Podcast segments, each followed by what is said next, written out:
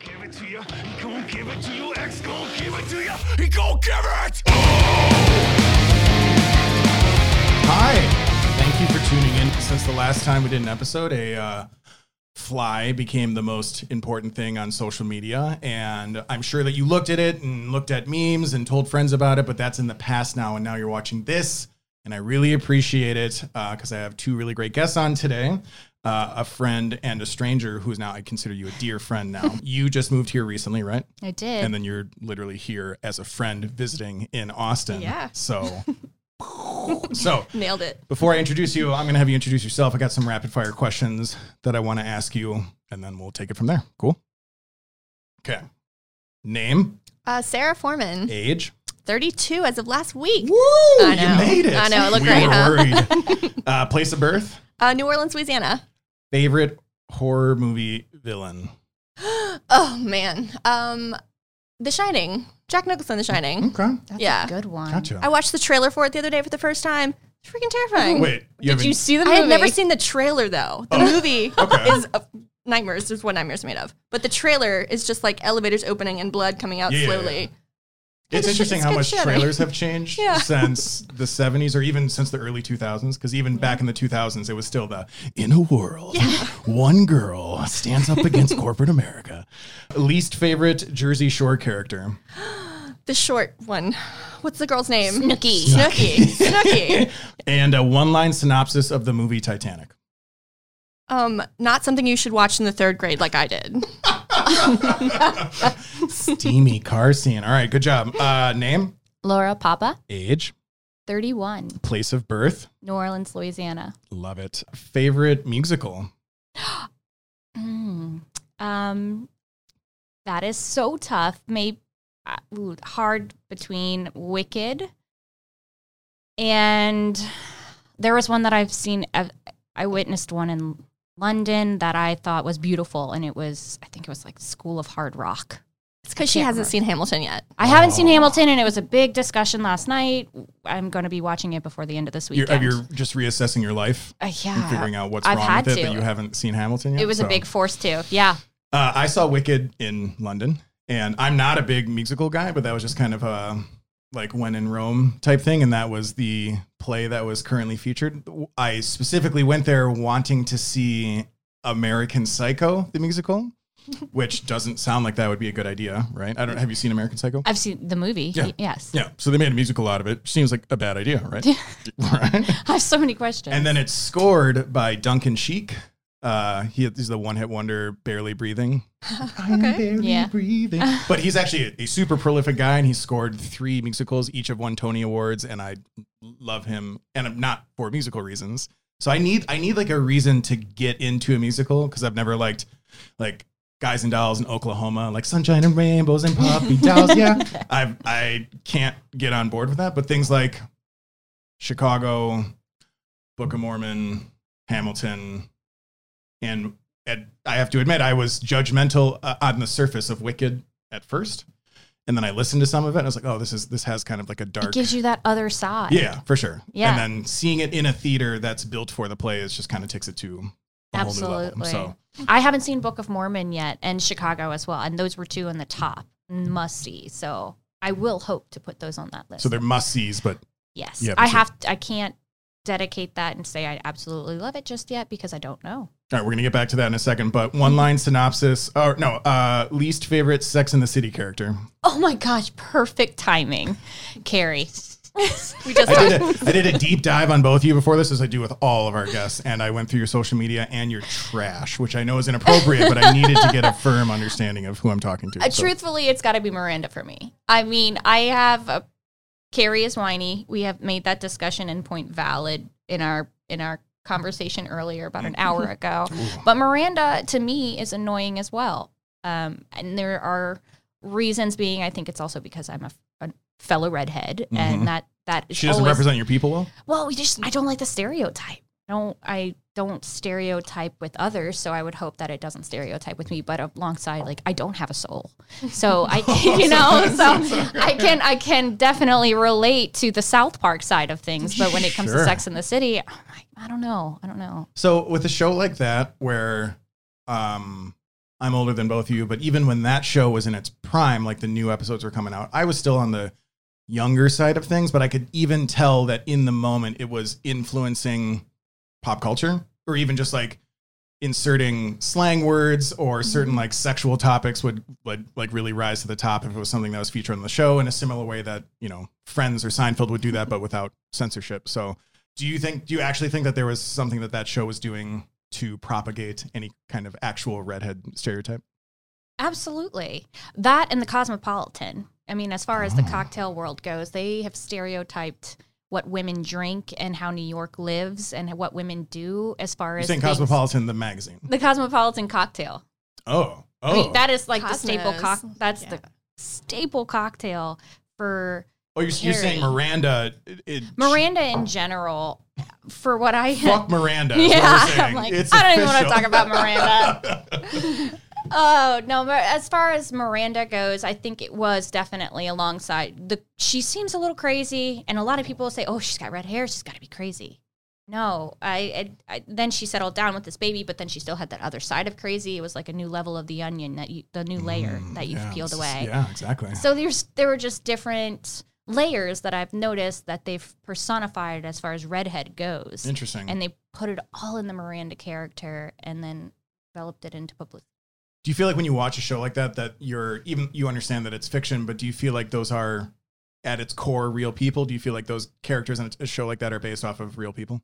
No. Yes and no. I think they've done a lot of people watching Sure. and definitely among their popular crowd. But I I don't know. I, I feel like they have taken a bunch of generic stereotypes and culminated it into one. They've just taken and compiled them into one big lump. But do you like the show? No. Oh, okay. but you're but but enough you're familiar with it and you've watched it. I, I am familiar with it, yes. Did but did you feel obligated to watch it because it was well then why, why did you watch it if you don't like it? I guess that's my that's you my know, question. it's one of those things where if your friends you're all together and they want to watch it, I have no problem watching it. And it's great. It's great. Oh, it sounds like you do have a problem watching. You, gotta, you have to stay on top of things, you know. That's- If you, you gotta know the lingo. That is true. That's true. Okay, good to know. So uh, that brings us to the beginning of our show. So Sarah and Laura, thank you very much for being here. You guys are officially the fourth Mind Meld guests. So just as I was explaining downstairs when we were having this delicious mezcal that we're going to talk about more in a little bit, but my focus for these Mind Meld episodes is is more talking about just general living in Austin and like your social life and your dating life and things like that. And I thought it was particularly interesting having you on, Laura, because, and I'm going to typically, something I don't like from theater is people say each other's names while they're talking to her, each other. Do you know what I mean? Mhm. And I think if you do that in normal life, it would come off as horrifically condescending, Laura. Right? If I'm looking at you, Laura, and I'm saying your name, it's like, yeah, I fucking, I know that you're talking to me, but I'm also just cognizant of the fact that we're filming this and recording it at the same time. So just for the benefit of the listeners, I'm going to be saying your names a lot. Totally, and I respect that because And maybe that wouldn't bother you. It would bother the shit out of me if I was just because even when I hear that in plays, I'm just like, okay, we get it, dude. There's only two people on stage. We know who's being talked to. Anyways, so I think your story is particular interesting because you recently moved here. We just met 30 minutes ago. Sarah, I know you from kind of an interesting circumstance of we were basically brought together through advertising and through an agency that's in New Orleans. Yeah. So we're going to get to that too. But I want to start, Laura, with your. Why don't you give me the elevator pitch of how y'all know each other and then bring that up to current day of what brought you to Austin, especially during a pandemic? Oh, okay. So Sarah and I met through high school friends. Uh, we went to different schools. I went to public. She went to private. And this is in New Orleans, This is in Southeast Louisiana, not New Orleans. not New Orleans. It was across the lake in um, St. Tammany Parish. Across the lake. So something I learned recently is that, um, not recently, but I I used to work for Evinrude. They do out, outboard motors, and I've I've been to New Orleans know, two dozen times or something. And it's easy to think as an outsider, and I apologize. It's easy to think because it's on the water and because you have this perception of you're in a pretty much a different world that that is as south as it gets. Mm. and then I started working with the swamp people, like the show, Fourchon. Yeah. and I went to Morgan City, Yep. which is I think 90 miles Oh, south. it's the tip. Yeah. yeah, yeah, yeah. yeah. So, and that's like the fucking bayou, and it was a it was a really interesting experience. So anyway, Oh, so but when you say across the lake, what lake are you referring to? Lake Pontchartrain. It's the mm-hmm. suburbs. We live in the, we grew up in the suburbs of New Orleans. Perfect. Yes. Yeah, that's exactly it. Okay, and please continue. we so Sarah was known to actually have some really great parties when her parents were out of town and you know not to divulge anything that she might get in trouble for but um, I think it was a lot of fun because I we had a very similar style and I- I didn't know Sarah but a lot of people who were friends with Sarah that I was friends with they were like oh you're the Sarah Foreman you know you're you're the Covington Sarah Foreman and I never got that I never understood what Is it this like meant prison rules? Did you beat up the biggest person in the yard? kind of Yeah, yeah, yeah. Yeah. sharing a, a story that you may not knew 17 year old me. Yeah. Way to go. Hmm. Okay. I finally got to meet her at her one of her house parties, and One it was many, really nice yes. because I I met her and she was just automatically like butter, like the nicest thing ever, and it was easy, just super great to talk to her. A and- shining endorsement. yeah, and then we didn't really talk after that for a little bit. Then we went to college, No, no, high school. Mm, No, there was we, we still so were buttery. friends. That's what I'm picking up. Not so much of that butter, now more salt. uh, we actually just because we didn't necessarily have like in high school it was different. We Oh, and had you- and you went to different schools? We did. Okay. We went to different schools, so it was a lot more different. Yeah, there. that's hard to once you go to the same school, which we did when we went to LSU, it was completely different. coincidence. Uh, I guess so. Yeah, I would say yes. Is it popular? I think it's popular probably in any state for people to go to like their state school, but specifically in Louisiana, is there like a sense of pride around that? Is there like a real desirable like a lot of people want to go to LSU? Yeah, so there's actually a program in the in Louisiana. I'm not sure if it's still around, Your but when, just a little when we were Not your yeah, body. Bring the mic closer to you. so when we were um, graduating, there was actually a program in Louisiana that it was essentially if you made like all right grades, you kind of got into LSU for free. Oh. And so it was like, well, you know, we're gonna go to college for free, and then we're gonna like get really into football culture and not go to class Did that because happen? it was for free. So yeah, that kind of Explain okay grades. You know, if you showed up, you kind of got okay grades on the North Shore in Covington, uh, where we grew I up. don't want free Huh. college. yeah, let me preface. I went to the public school. I had, I was in AP classes, and I purposely did not do the reports and whatnot in my last senior year project to prove that I would pass. And she still gave me the lowest A possible. I was like, either you really like me, or this is this is a discussion that needs to be had with the school board. So I'm assessing you in like real time, just so you know, as I would with anyone. But since you're on the show and we're doing like a deep dive into you, and again, I just met you 30 minutes ago, but I can already tell that we have some connective fiber here. And so I, gra- I graduated with honors uh, from high school. And do you did you have age majority in high school? I'm sure it's probably named other things in other places, but when you're 18 in your senior year, that you can like act as your own parent. So like you can show up with a Dave was sick note signed Dave. Oh no, You didn't have that, that? would be No. Okay. amazing. So we had that. I mean, it requires your parent or parents approving it in the first place. And my mom was fucking rad. So she did. I skipped. So I, in, in my senior year, you can set up your schedule. So I had it that I had two study halls my first two hours. And then I had independent study, which um, you could do in any topic. And I did it in music. And I was creating my opus, which I had already created before the semester started. I was like, I'm going to go work on this. And then fourth hour, I had the early lunch. So I didn't show up until the fifth hour of high school for 180 days straight. And every single day I showed up with Dave had a tummy ache, signed Dave.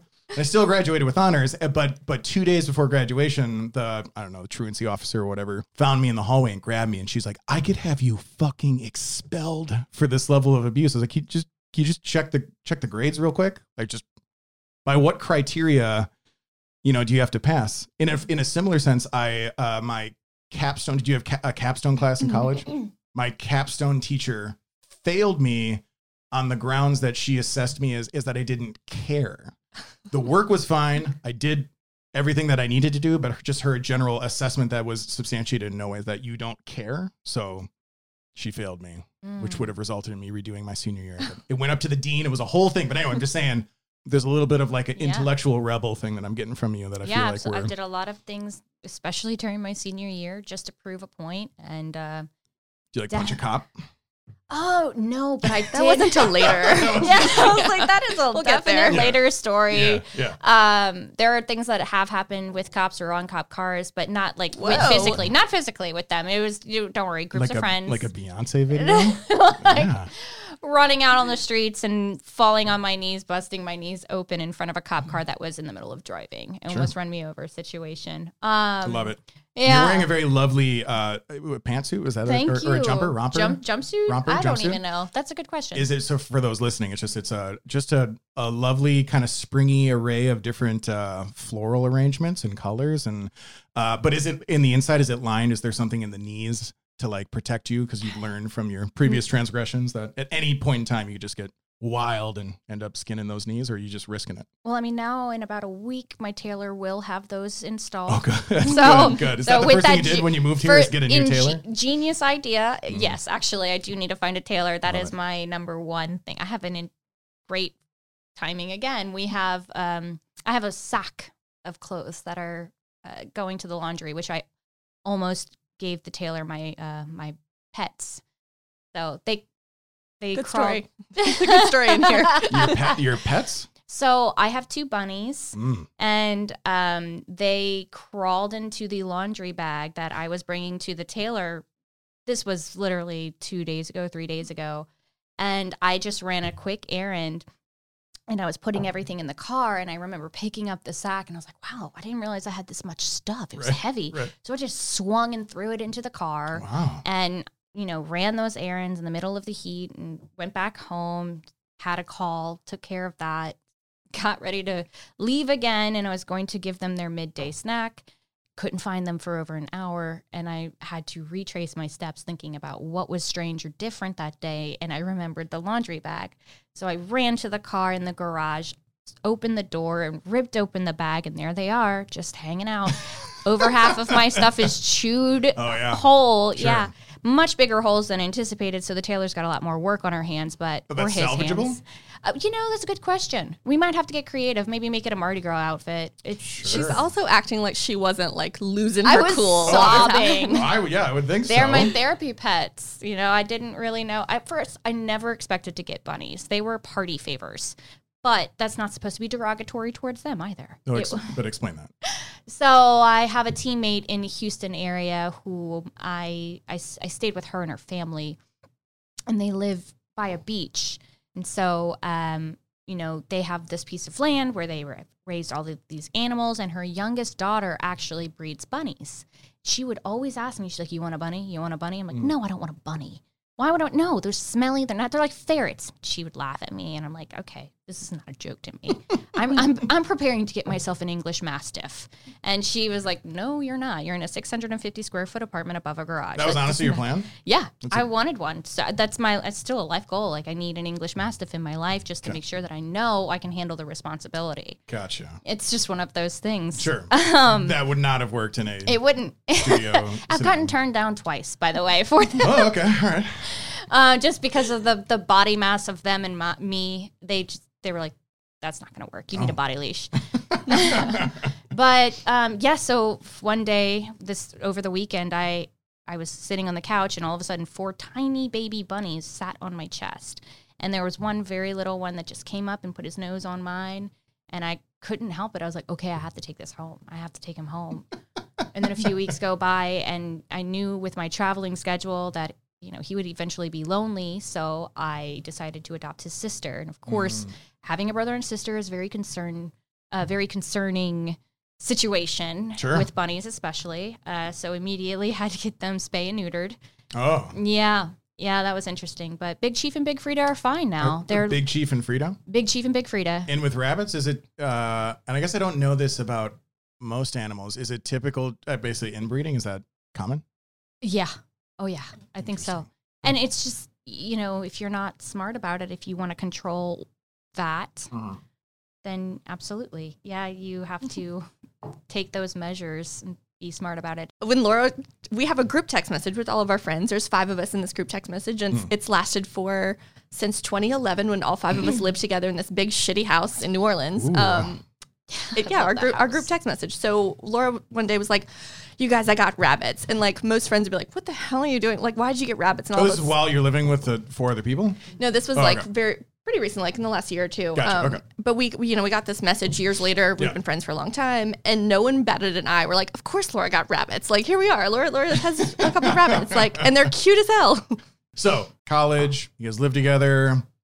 Yes. Yes. So sorry. We actually fine. got well off of that works. Again, I told you downstairs I have an agenda. We'll get to two things on it. It's fine. But so bring us to the Austin chapter. Oh, okay. So I actually moved over to Texas because I started teaching myself about wine, and I was bartending at the Roosevelt Hotel, and um, you know, working over there, and I met my former coworker who actually recruited me to work for this international wine company, and then they eventually transferred me over to Houston, and I became their retail account sales manager for the state, and um, you know, moving forward moved over to what our industry calls quote unquote the dark side, which is the spirits industry. Yeah, bum bum bum. but it is a lot of fun. Um, I work for an incredibly wonderful company on an particularly great division. Uh, there's 12 of us in the nation that I couldn't be more proud of. Uh, we're really.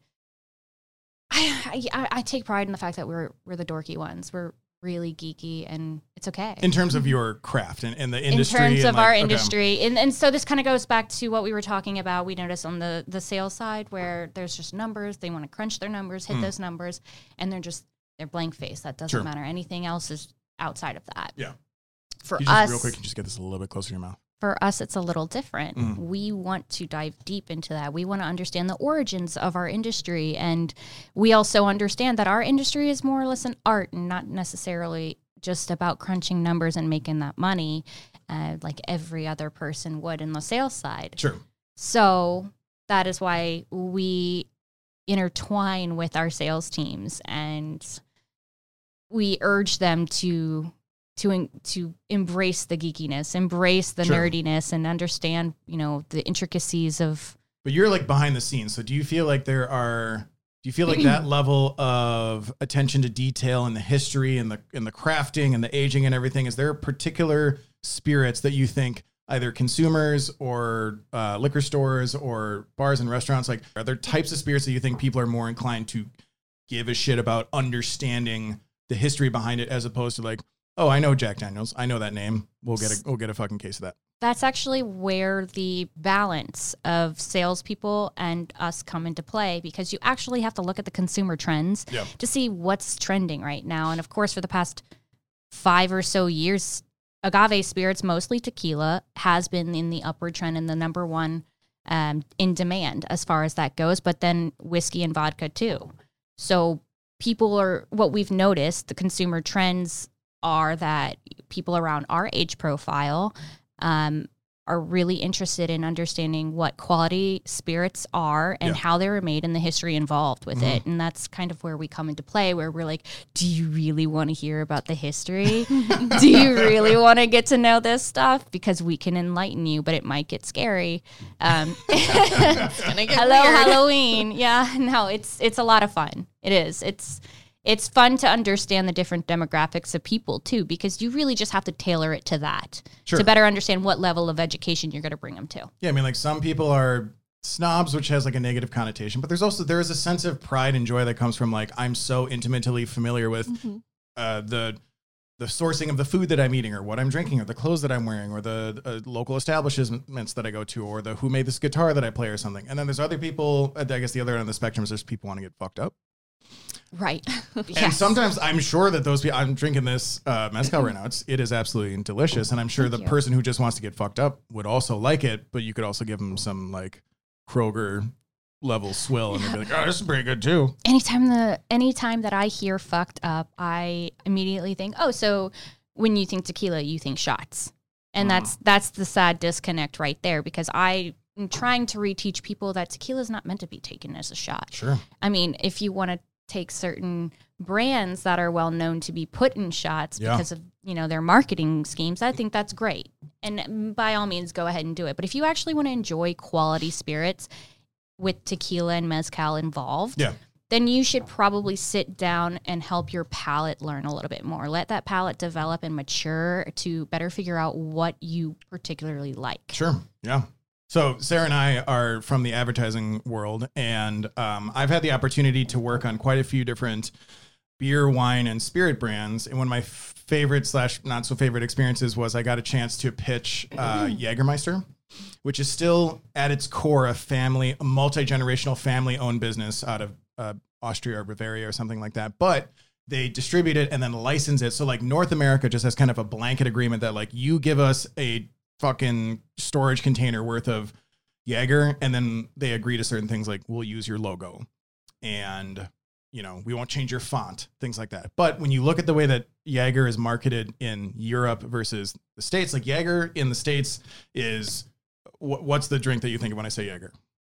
Jaeger bombs. Jaeger bombs. It's Yeah. college. Exactly, yeah. exactly. And then they also do like they're uh, in the last ten years they've been big on like they sponsor metal tours.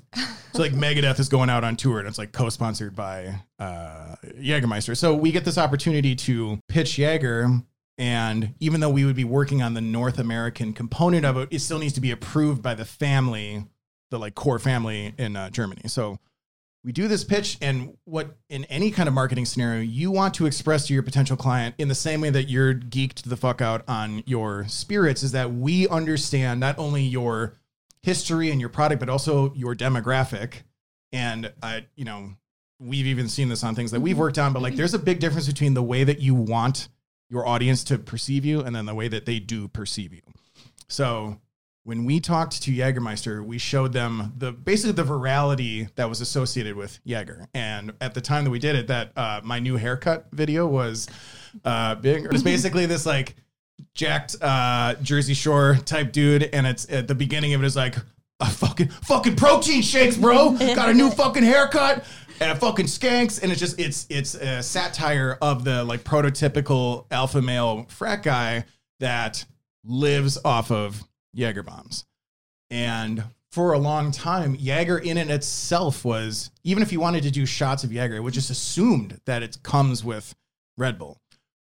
There's a, there's even a TED talk on this in the in the kind of societal phenomenon behind it. So we put all this together to prove to them that like we understand who your actual audience is. They took such offense to this. These are guys who think that that that um, anyone, let alone Americans, are in like silk smoking robes, sitting next to a fire, having Jaeger in like a snifter, and and uh, discussing geopolitical movements, and uh, they were so taken aback by the fact that we would shit on their brand Oh yeah. like this, and we did not win the business. So- Well, I mean, and it's one of the things that you've identified what is the obvious. You know, you have helped them understand that this is something that is already prevalent. You, as a base consumer, this is what you see and this is what you interpret it. Mhm. And that's actually that's telling and i feel like that was a good thing and you need to people need to realize that if you're going to have and what i can't necessarily call and label jaeger under but i would identify a certain category spirit as the Sorry, who uh, the, the, the, the resident dog just tried to get in. All right, sorry, continue.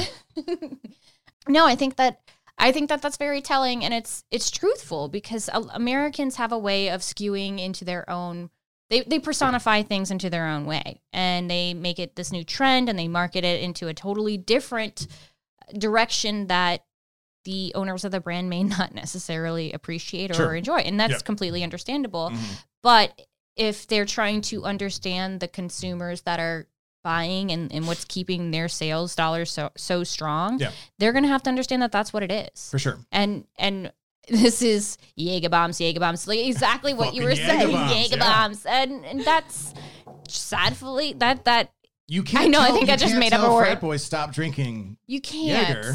So sometimes you need to embrace it. So the, Mm-hmm. the reason that we got the opportunity to pitch Jaeger is that the agency I was at had Corona. Corona is what what piece of fruit is Corona synonymous with? Limes. A lime. Yeah. So early on, like in the 60s or 70s, when when Corona was getting launched, that was not the pairing. And in the surfer community in California, they started putting limes. First, there's just so many limes out there, but also Corona's not the most flavorful beer. And it became just the the Jaeger and Red Bull um, hand in glove type thing. Like people just assumed because it happened enough that if you order a Corona, you get a lime. Corona initially was like, fuck you. Like our beer is so great. It does not need so much so that they lobbied against the lime industry to block um, shipments of limes into California to try to curb this from happening. And eventually they got leadership. They're like, dude, this is this is it. This is our thing. We didn't plan it. We didn't want it, but this is how people have embraced it. So now you lean into it. Now it's in every single marketing thing, and it's just it's yeah. So And now it's Limes and Snoop Dogg. So actually, I had this conversation about a week ago about how even like musicians don't always get to pick their audience. Like, you know, in their head, when they're some musicians, like when they're creating this, you know, this great album, this great song, they have like, they think it's going to be like fellow punk rockers or like whoever it's going to be. The example that came up was Smashing Pumpkins. Like, they didn't expect to be like the frat bro like album at Oh, some sure. point. And like, Yeah, they thought yeah. they were going to be like, much hip, much more hip than that. And, like they ended up being like the frat bro anthem for a minute, which is interesting. yeah, Yeah, so you can because you you, can pull one song from it. So Yeah, uh, totally. Melancholy and the Infinite Yeah. Sadness is this super epic double album that they do, and it has these incredible songs in it. It has a, a story arc and it's amazing artwork and everything. But you take one song, Yeah, totally. like zero, and yeah, you get dudes be like, "Yeah, man, I fucking bench pressed to this fucking song. I love the pumpkins." So yeah, that's interesting. I want to get to New Orleans because Yeah. I love it, Yeah. but I just I want to ask you just to wrap up your story. Um, what general area of Austin did you land in? How long have you been here, and how are you liking it so far? Oh, oh, okay. So I don't really know what area. I guess it would be south of the river. We're Cool. practically neighbors. neighbors. Yeah, awesome. yeah, yeah. Love this. Gotcha. We'll have to exchange sugar sometime. Yeah. uh, That didn't mean what you are- think it means. How, how much like searching did you do before landing on a place? Actually, it's taken me months because I was planning to move pre COVID. And because of COVID, I had to push it back at least three months. Happy to have you in Austin. Looking Thank forward you. to sharing sugar. uh, Sarah, let's talk about you. I'm curious. Um, so we so we met each other through work. Essentially, we both do something similar independently. We help out agencies, and sometimes those agencies bring in third party vendors to do things that they either can't do or don't have the bandwidth for. And you and I just ended up basically getting pulled in by the same agency and met because of that. And I think this is only the second time that I've seen you, right? Yeah, actually, we met this next weekend last year because it was the week before Halloween. Because Look we at had this memory. ridiculous night. We That all had this kinda- huge group night out. That It makes me uncomfortable just thinking that that much amount of time. This whole year has just been this like weird fog type thing. But yes, Yeah. so that is I. Uh, it's you and I had an interesting experience in terms of that. Like we met under very professional circumstances and a lot of like first impression type stuff too. Oh, right? yeah. We're both representing ourselves independently as uh, third party vendors, strategists, whatever. We want to make a good impression on the agency that hires us. Then they bring us to their client, which we also uh, we basically carried that whole thing. It was our job to pitch on behalf of this agency. But then also in that same weekend, we got to go out and have a fucking great time. And you took me and my friend to Preservation Hall, and yeah, it was it was for Halloween. yeah, And at like a um, burlesque cabaret show. oh and yeah, I- that was yeah. fantastic. What what's what is the performer's name? Uh, her name is Boyfriend. Boyfriend. I loved that. Everything about that was so cool. Uh, I love for people who are not familiar. Uh, can you just talk a little bit about Preservation Hall? Yeah, so Preservation Hall is a music venue in New Orleans. It's been around since the um, 1960s, early 1960s, family owned, second generation. Um, typically, it's a jazz venue. Um, Real quick on the history, though, I, if I understand correctly, it was a white-owned business, and they were one of the first that they were all about integration, and they received some serious pushback, but they were right. They were pushing forward. to- Totally. okay, yeah. it started off as an art gallery actually. Um, and then Sandra and Ben Jaffe, when they um they came to New Orleans on part of their honeymoon, you know, in the 60s, I guess, Mm. and they saw it, thought it was cool, went back to where they um where they lived up north, and then packed their bags, moved to New Orleans, and ended up purchasing this space and turned it into um turned it into a music venue. And so they, you know, Alan Jaffe was one of the first. You know, he was a white musician playing with a lot of like black musicians in New Orleans in the 60s, you know, Jim Crow era. It wasn't as traditional. New Orleans has kind of been an island all along. Like everything has been a little untraditional in the, t- in Yeah, the town yeah. um, since its inception. Um, so yeah, the space is really cool. And it, it's kind of like a, a mecca for New Orleans artists and, and New Orleans musicians and people from around the world who like music or jazz and or jazz to come uh, listen to a show. So we had the night that you came and joined me was kind of a, an untraditional thing. Around Halloween, they put on a three part cabaret series um, with this musician boyfriend who's a female rapper in New Orleans. Uh, It's going to be like a URL at the bottom. Totally, it's- She's fucking awesome. She's so, super cool. Yeah. So, um, you know, Dave and I had never met in person, and so you know, invited him to the show, sent him a link. Not, sh- you know, couldn't pick up the vibe. Thought it might be a little obscure. Um, so I remember very vividly you asking, "So we have to be in costume. Like on a scale from one to ten, how costumed are we getting? And I was like, mm, like an eight. Like we Because really some people go yeah. hardcore with Oh, yeah. this and like super like custom made shit. They Oh, probably yeah. work with your tailor, I'm sure. They bring it. uh, but other people are like, oh, I bought something out of a Sarah fucking Foreman. plastic bag, a sexy nurse, twenty bucks or whatever. And like, I love. I am not like super artistically or like, aesthetically minded. I couldn't put together some sort of like amazing thing, but I I'm down to invest in it. Like if there's an opportunity. For Oh, yeah. will be our this is- friend. Mm. it love is it. Going to be great. Just yeah. So I remember, I remember You did. You gave me you gave me a huge list of things that ran the the gamut of like very conservative. Like this is a great brunch place, and you get a lot of sunshine to like get fucked up at this cool weird cabaret You show. know, it's So, what I do. yeah, What are you and I, I I loved it. I thought it was so great. Not only the music itself, but going into that venue, which is essentially like a time capsule. Oh, yeah. right there. I mean, There's still no. Um, it's all acoustic music for the most part on traditional shows. Um, hopefully, fingers crossed, they'll be open again soon. Foo Fighters did this show on HBO called Sonic Highways, where they go to eight different cities. They dive into the music history of that city. They talk to living musicians from every conceivable um, genre of music, both you know classic to current, and then they they record a song in a famous studio in that city, and then the lyrics of each song is based solely on the interviews that occurred before recording that song. Uh, Foo Fighters is my favorite band. This album is tremendous. But one of my favorite episode is New Orleans, and they end up recording at Preservation Hall, and that I've always it's, it's in the quarter, oh yeah, but it's it doesn't St. Peter Street. Yeah, so it but it's not. While there is a demand and there's line for shows, it's just it's you don't notice it as much as you do the other. I'm jangling with oh, shiny totally. object over here kind of thing. But I've always wanted to do it. The people I've been with have not wanted to like wait in line or whatever. So you take me there was the first time I went there, but I've always wanted to go since then, and it was so fucking cool. Just even being there, but then the show itself is fully immersive. Like the for the third act of it, I'm literally sitting pretzel style, Getting money thrown at you, getting fake money, money. thrown at me, and then there's like a sex scene. Like I could have touched him. It was just, it was fucking, it was so good. I remember again. I remember very well standing outside with a friend of mine, waiting for you to come up, and you had you had someone with you also. Um, and I remember being in like a coat and like what like Liza Minnelli and Cabaret would be wearing, like a tiny little outfit. And I was like, this is kind of a professional meeting, but like we're gonna But we already got business out of the way, right? Yeah. We did our pitch or whatever. I was like, then, well, you know, we'll see no, how but I. I think that that spoke volumes about you, that Oh, your good. ability to to have that kind of juxtaposition of of professional and and I want I don't want to say unprofessional, but just like you live your life. And so that was one of the things I wanted to ask you about is I love New Orleans. I've I've been to the quarter couple dozen times. I've been to I've been to Baton Rouge and Lake Charles and some other places too. But like, it's my concern, and it was when I moved here, is that the, I'm gonna fall out of love with Austin. They're like, ooh, these weekends are fun, but now I've lived here for four years. Like this place fucking sucks. South by Southwest, get the fuck out of here. does the does the allure of New Orleans fade for you at all? Did do you find Mardi Gras to be a pain in the ass? Do you avoid the quarter? Like, explain your current relationship with New Orleans. Yeah, so I love it so much that so my previous job was actually representing, um, from public a public relations standpoint, representing the city of New Orleans as a tourism destination for the world. And so I my whole job was literally talking about New Orleans to the point where the N key on my keyboard at work had rubbed off because I was typing New Orleans so often. True story. So I um I love the city I love the city. It's a great city, and I actually moved to the French Quarter um, in December to get even closer in it.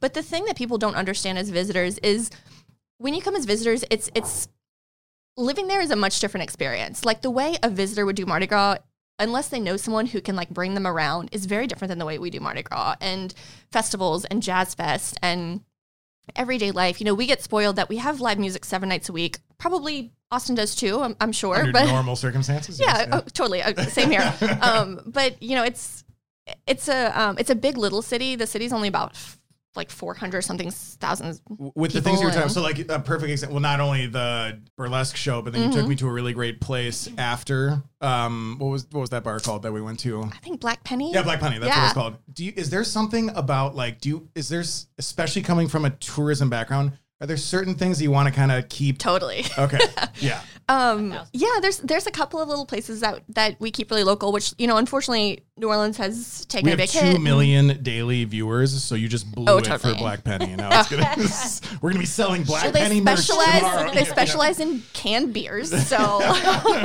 and shots of Jameson. No, it's so good. I love um no, there's um there's certain parts of it, you know, unfortunately this the city's taken a kind of a crazy hit. Well, of course, like everywhere else taken a hit during the last seven months or so. Um, but it's been uh, one shining light is that it's been kind of nice to like walk around and like see your neighbors and get to know without uh, 10 million tourists in town and to kind of get to get to experience the city again like with just the locals in there So what's Um, Halloween going to be like? Oh my gosh so we are still doing halloween um, Like, there's only four of us still- okay, yeah, yeah. yeah, yeah. So I live in the quarter, um, and I live on uh, Esplanade Burgundy, so on the edge, on the, the more residential side of the French Quarter. Um, and my neighbors and I are um, big costumers, as we, you know, as, Yeah. as we met. No, you did it so, well. You um, did it well. So we I are appreciate actually it. instead of going out for Halloween, um, she, she has a beautiful wraparound corner balcony, second story, like looking over uh, the French Quarter, and so we are actually going for the Addams family as a as a collective group. So I'm going to be Morticia, um, but we're getting like gung ho dressed to the nines. Were you doing like hold on? Are you doing like the whole crew? Oh yeah, Is, there's there's six of us. is someone doing thing? Is that the hand? the hand, yes, yes, yes. We have an it. Or, um, so no, no. Is it? a Is, thing. isn't it the?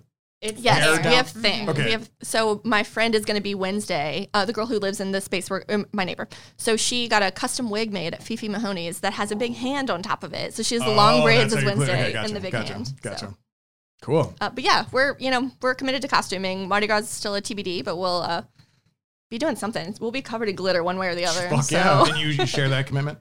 absolutely Love it. Um, when I was visiting, or not visiting, I came there for work. This really blew my mind. Like the uh, block from the Airbnb that I was at, there was this gigantic collapse of, um, I think it was the Hard Rock Hotel, which is so crazy to see it happen like in a city center. You know, it's not, it's not like it can't, something like that can't collapse without impacting everything around it. In New Orleans, and especially that quarter area, it's, it's not gigantic. So It's 12 by 7 blocks. yeah, It's and small. it shut 12 down a lot around it, and there were some pretty horrific circumstances of like people still being in there, and like, what is the what's the current state on that?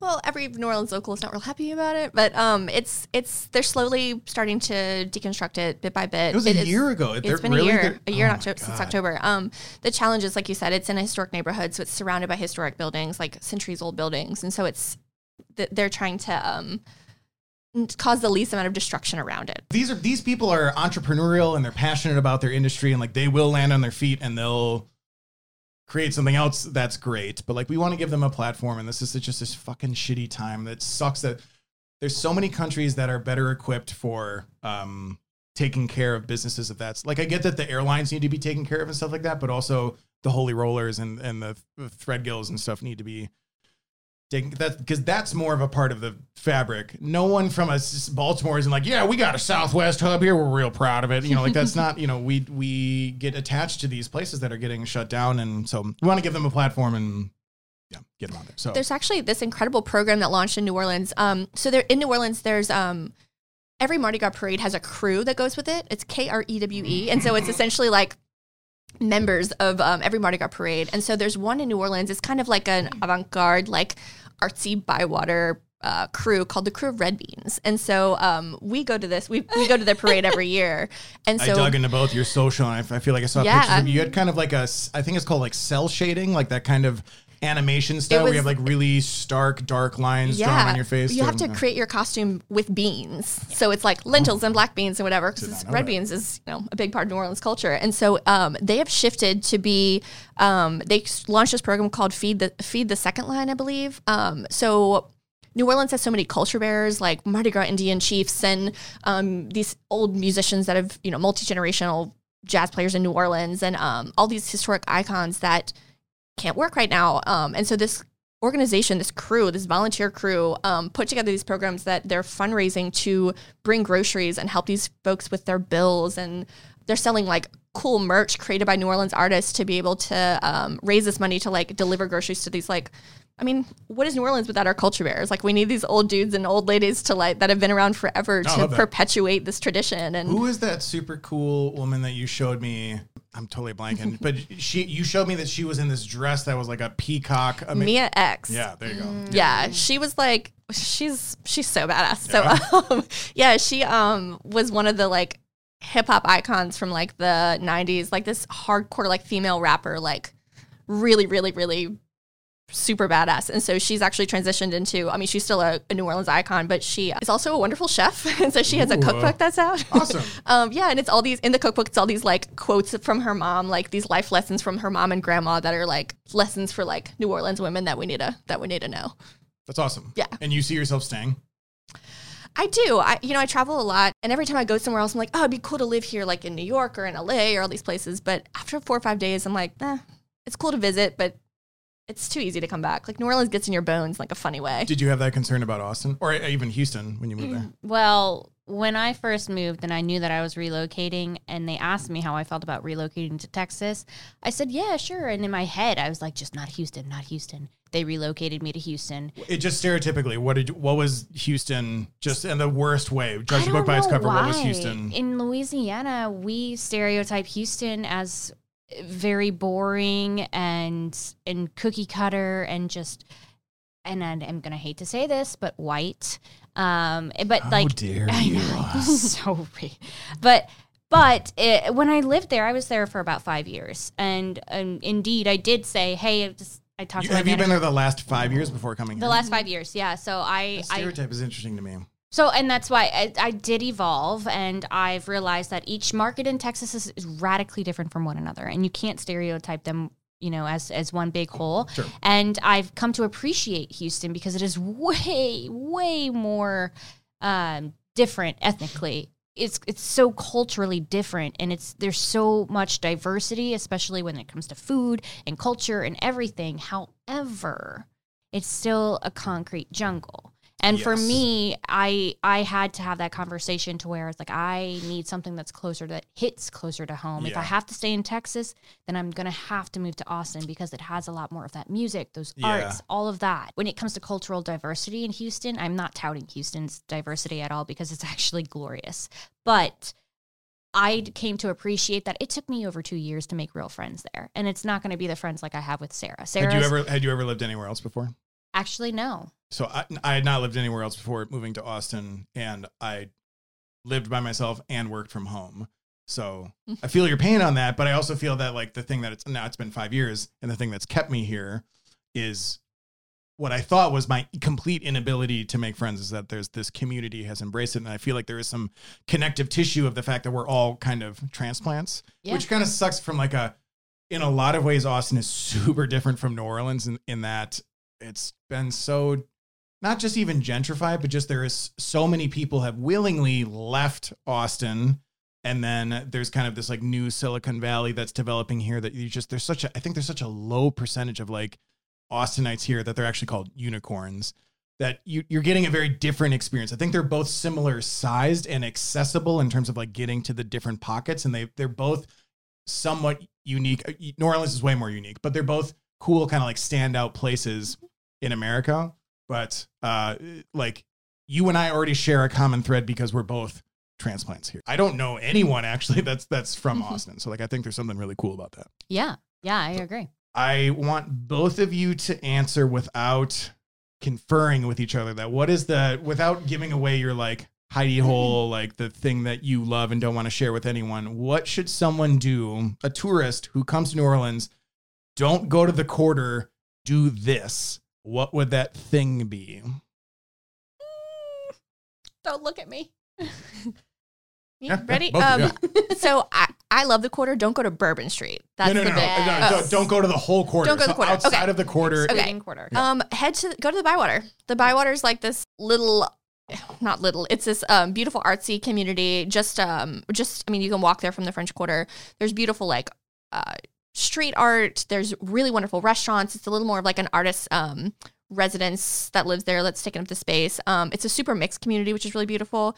Um, I mean, it's like on the Mississippi River. There's a beautiful park. Like it's it's something that um unfortunately a lot of folks when they come to New Orleans they kind of they think all they think is the French Quarter and Bourbon Street and I they don't leave. Think a ton. Yeah, I think yeah, a huge and you amount can see the whole French Quarter in Yeah. like two days. So if you're here for a week, you got to really get out of there. Yeah. And we have some really beautiful parks. Like City Park in Mid City is super beautiful, and it's the actually nerd fact. It's the largest collection of live oak trees in North America. Fucking nerd. Right? I know. Shut up. No, that's, cool. awesome. I love that. That's great. So it's it's really beautiful. It's like good green space. and We- for those we who don't know, those, those are the like giant sprawling trees that you see in like Django Unchained or something like the those like, With, like, those like moss and, plantation like- yeah but like the but these giant like house size like 400 year old trees. yeah, yeah, super, super Yeah. cool. That was such a wonderful, eloquent answer. I really want you to be like, go to the Dave and Buster's like, by the airport. Top Like, golf. Never. I would never. Metairie, no. Uh, go to the wank. No, I, I honestly, I was going to say the Bywater, but She took it. I Move on. Yeah, so Get over it. I guess, I guess it depends on your style. As a person, you really have to identify yourself and accept it. If you like basic things and you might be considered what they call unquote unquote uh, basic bitch, Mhm. then maybe try uptown. Look at the midtown things, but but But these are people who are coming to the quarter to party. So if they're coming to the So quarter maybe to party, so don't say like a museum, although I know that there are great museums, including what was it, the World War II Yeah. museum. Yeah. But wha- what's another area? It's not necessarily a party, but just like what's another area to go into, like indulge okay. outside of the quarter. Um, what's that? Magazine I- Street. so that's what I was thinking. I lived right on the edge of uptown, more or less, um, trickling into more of the garden district. And I think that really there like. are some super funky places over there. You really, if you're going to party and you're trying to exclude the French Quarter and downtown area, I'm still standing by Bywater. I think that that is that is the top. Um, but then definitely check out those outer circuit uptown dive bars that include the Saint and Snake and Jake's. Snake and Jake's. Whoa, you went deep I there. went in a deep hole with Snake and Jake's. Is Jake's. that somehow connected to Jake the Snake, which was a very popular wrestler in the '90s? I believe. yeah, I can't confirm nor deny. Okay, Um, appreciate that that. is that. You have to say its full name. The Snake and Jake's Christmas Lounge. Oh, the, that- Chri- how- the lounge. Yeah, it's the Christmas lounge, not club. really do not understand how you left that out, but no, I'm glad that we have that now. So tw- like year round, there's a. There's- uh, I'm gonna blank on the fucking name, and it'll be in the podcast. I'll fucking put it down. There's a place here that's tw- uh, 365 Christmas. Oh, and I'm a bad Austinite for not knowing this, but yeah, there's a. We have one of those here. It's probably not as cool as Jake the Snake or mm. Snake Snake. Well, I mean, or at Snake and Jake's, if you go topless, girls. Jakes. Oh, is this supposed to be like steak and shake or shake steak? Oh no. But there was This- topless. Please go. You're like, Please wait, wait. continue. It's like you said topless. What did you mean? Yes, Topless? Yes. yes. um, yeah, so I think the general rule of thumb when you go to Snake and Jake's Christmas Lounge is Mm-hmm. that if you if you go topless as a woman, you get your drinks for free that night. Awesome. Yeah. And so something about if you get stabbed, drinks are free or something. Ooh. There's Oh, yeah. something like so it's really shaky. Try not to get stabbed. That'd be cool. You can Um, try, but you know. it's yeah, it's the kind of bar that um you you don't know where it is when you're sober, and somehow at two or three in the morning you just end up there. It's like an oasis in the yeah, middle of the and- desert. yeah. exactly. And Yeah. then the next day you're like, where the hell is that bar? My car is there. I don't know where it is. It's You kind know of a mess. what though? I'd come to think of it, if we're really looking for a good time and you want to dance and have some really good live music, I La do. I mean, Le Bon Temps is, and I'm not trying to give away our local secret, but Le Bon Temps is one of my favorite spots to go and hide away and just have some really good times with my friends and completely enjoy the atmosphere. It's good music, good vibes, good people, always. And it, I mean, if you disrupt that in the environment around you, then it would be known. Okay, okay. Yeah. Good to It, know. it's a great uptown spot right off of magazine and i mean it's if it's a much smaller side of tipitina's essentially Gotcha. much more intimate thing but it is a beautiful one of my most favorite spots to go to Gotcha. Question is, um, as as white women, how do you feel about like you're in a basically like a cultural epicenter, a historical epicenter, something that is uniquely distinct to the United States. You know, I already kind of have kind of a feel and like an assumption for you what the answer to this question is because of your participation in Preservation Hall and and, and you how you identify and kind of represent as a member of the community, but just both you and even just like your your cool friends that were here before, like you just group of white people, I'm white, whatever. Like, what is it like specifically in a place like that that really identifies to like Creole culture and it's and I think it's just more connected to like the jazz community, African Americans. It's old, like that's not the same as Austin. Like, how do you feel existing in that kind of identity and how do you coexist? How do you contribute? How do you, you know, work with your privilege, whatever? Like, how does that work for you guys? In New Orleans? Yep.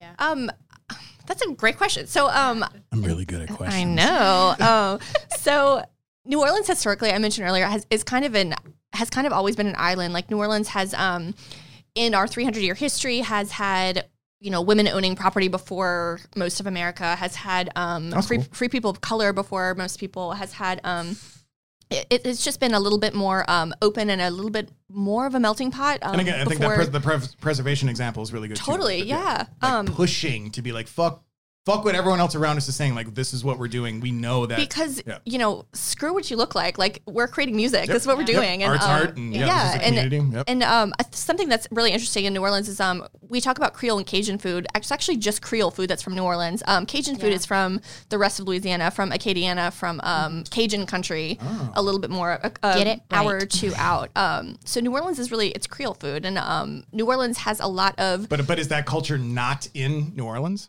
It's you know it's it's a little bit more of like historically like the hunter trapper um, actually Cana- uh, French Canadians that came down and settled uh, more of the land outside of uh, New Orleans. New Orleans just celebrated its tricentennial two years ago in 2018, and so as a 300 year old city, you know. Of course, history's really deep. Like we, it's it's known all over the world. Um, it's been French, Spanish, French again, and now um, They had that what it is Louisiana purchase. I heard they used a Groupon. Can you confirm or deny? Um, I can't, but I will let you know. sure. I saw it on the internet. So yeah, yeah. I think I got emails true. about that. Um, but yeah, no, participating in it, you know, I, I have a lot of uh, diverse friends. People tend to be really respectful of, of their elders in New Orleans, um, no matter what they look like, where they come from. Um, it's a really interesting city in terms of um, racial divide. Um, you know, it- it's not uncommon to be sitting at some dive bar that's, you know, cash only dive bar, and in it is a CEO and a low income, like blue collar worker next to, you know, a bartender next to a musician next to whoever. And you know it's not it's not uncommon for them to strike a conversation and to be really friendly with each other. There's the, that wall comes down a little bit more than i've seen in other cities Okay. which i think is super cool. Like you know you can kind of be yourself a little bit more because everyone else is being themselves and it's a really special place. How does New Orleans vote? new orleans is a blue state in a city in a sea of red around mm-hmm. louisiana Boston. yeah, exactly that's why i feel like we relate pretty well with that Yeah. Okay. food music Absolutely. But, But- as it relates to your personal experiences, and even just like when you're in high school and stuff, Yeah. I guess it's more that when you live in the city, but like, were you cognizant of these kind of these differences? I just feel like you, it was probably more in your face, especially with Katrina, Katrina and whatnot, than other people our age had growing up. Wait say that one more time So I'm just So- like you, you were probably more privy to racial Oh, divides. And uh, adversity, and the difference between, even though you share a geographic area, that your life is very different than uh, members of the African American community, Mm-hmm. especially in, in a Katrina era type area. That, like, you know, someone growing up in like Bloomington, Indiana, wouldn't be I- as privy to. So, I mean, I think living and being raised in the South in general, especially with the cusp of the general generational change that has happened recently. Mm. We've had the boomers and then now the millennials. They're all making very radical changes to what everybody has thought as a as a daily norm. Um, it's become a culture shock for a lot of the older ge- people, and it's it's something that they were not raised as understanding as okay. So it was a created and natural stereotype for the kids that they had created and and and raised as their own and and wanted to raise them in those same morals and beliefs but you know with time and the nature of it all like we we didn't really we didn't feel that. I felt personally yes where we grew up on our in in our younger years um, during high school and whatnot there was there was there was a bit of a disconnect but then growing up and then living in new orleans as an independent and on your own and understanding the gumbo pot of people and the culture that is there, you really understand and appreciate the fact that New Orleans is exactly what it's always been. And it is just a port of people that have there. It's full of diversity Yeah. and it's beautiful. gotcha. And in New Orleans, um, the neighborhood, the Treme, is actually the oldest African American neighborhood in the country. Um, Great show as well. I know. Um, it's an occasion. When you're from here, you're Like, like, she agreed with me, and I was like, actually, no, fuck I thought it. about it and was like, mm, I'm gonna stand my ground. um, no, it's a it's a pretty good They show. told the story, all right? they They're told a good story, Okay. yeah. Um, but yeah, having having that neighborhood um, in the city is a good representation of, of the city, and Love it. I have a similar question, not a similar question, much more fluffier question. Mm-hmm. This is what we're going to end on. So I know two places that each of you have gone to, and I'm just curious about which you prefer and why. Let's just do like a quick 30 second answer. Uh, and then we're gonna wrap it up. So Thailand and Singapore, what's better and why? Stop it. No. What? What's different between Thailand No, and no. Singapore? What's better? Like, what, did- what what did you like better between traveling to Singapore and Thailand, and why? I- oh man. Okay, well I like each country for their own. I'm going to start with that. I always will. Um, Singapore is like the most perfect Disneyland slash Disney World you could ever imagine, and the safest place ever. Don't chew gum, nor get an Airbnb. Um, Thailand, the nicest people ever, Mhm. and be prepared to enjoy some spice. But also, don't be scared to swim in the sea in the middle of the night. Mhm. Don't worry, there might not be sharks. There might be sharks. Um, just trust the locals. And you went to Phuket, right?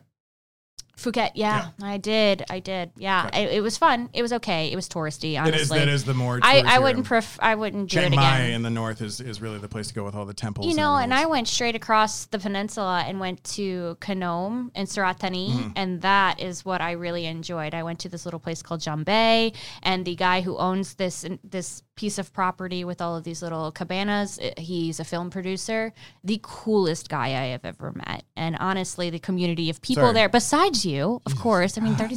come on, don't worry. That's always inflammatory statements. all of these discussions exclude you and Thank you. Don't worry. Appreciate it. Appreciate it. Um, but yeah, so it was. It's just the most welcoming group of people that I've ever met, and I will a thousand percent go many more times in my life. so Thailand. Thailand. Okay. As in that's your answer. Thailand or Singapore, Thailand. You have to choose. Thailand. Okay. Cuba or Peru.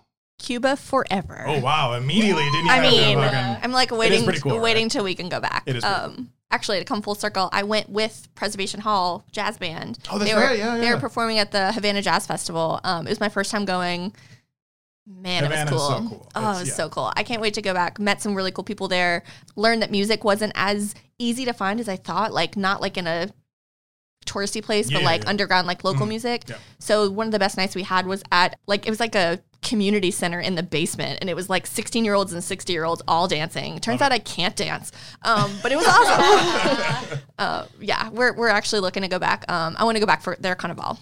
So fuck Peru is what you're saying? Peru was cool. Fuck Peru, Cuba, like limit, like any any day. Gotcha. Well, the three of us will go to Peru and we'll do ayahuasca and we'll do a new episode. Totally. we'll take it Sold. there. Yeah. Okay. Well, thank you guys so much for being on. I really Thank appreciate you. it. Welcome to Austin. Thank you. Look forward to getting to know each other and just kind of like share our Austin experiences. Sharing the sugar. So good to have you here. I know. Again, only the second time we've hung up, but it's cool that like I've seen you in your home and now you see me, in me in my Totally. home. And um, yeah, thank you guys so much. Appreciate it. Thanks. Thank you. All right. You have to clap. You have to clap. I have to pee Oh.